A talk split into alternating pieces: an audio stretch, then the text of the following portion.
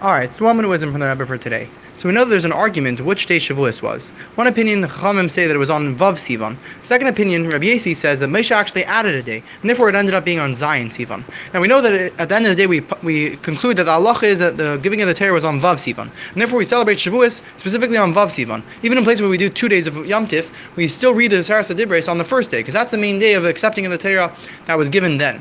Now, seemingly, this is not understood. We know how important it is the service which comes from below. So, seemingly, we should make the halacha that Moshe added a day, that the giving of the Torah came from a level where it was from us, from below.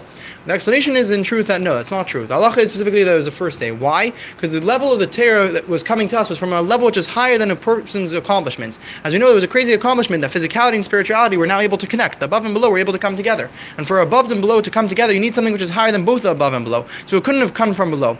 It needed to come from a higher level of God Himself, and therefore it couldn't be based on our service down here. Rather, it has to be from above entirely. And this is also an important lesson for us over here. We have to know that when it comes to Shavuos every single year, we're receiving the Torah anew. And a person might think to himself, I'm not holding on the level of receiving the Torah, but you have to know it doesn't matter where you're holding. Right now you're receiving the Torah, and the energy which comes to the world, the Matan Torah, has nothing to do with the fact of where you're holding or not, because it's something which comes above entirely, nothing to do with your own service.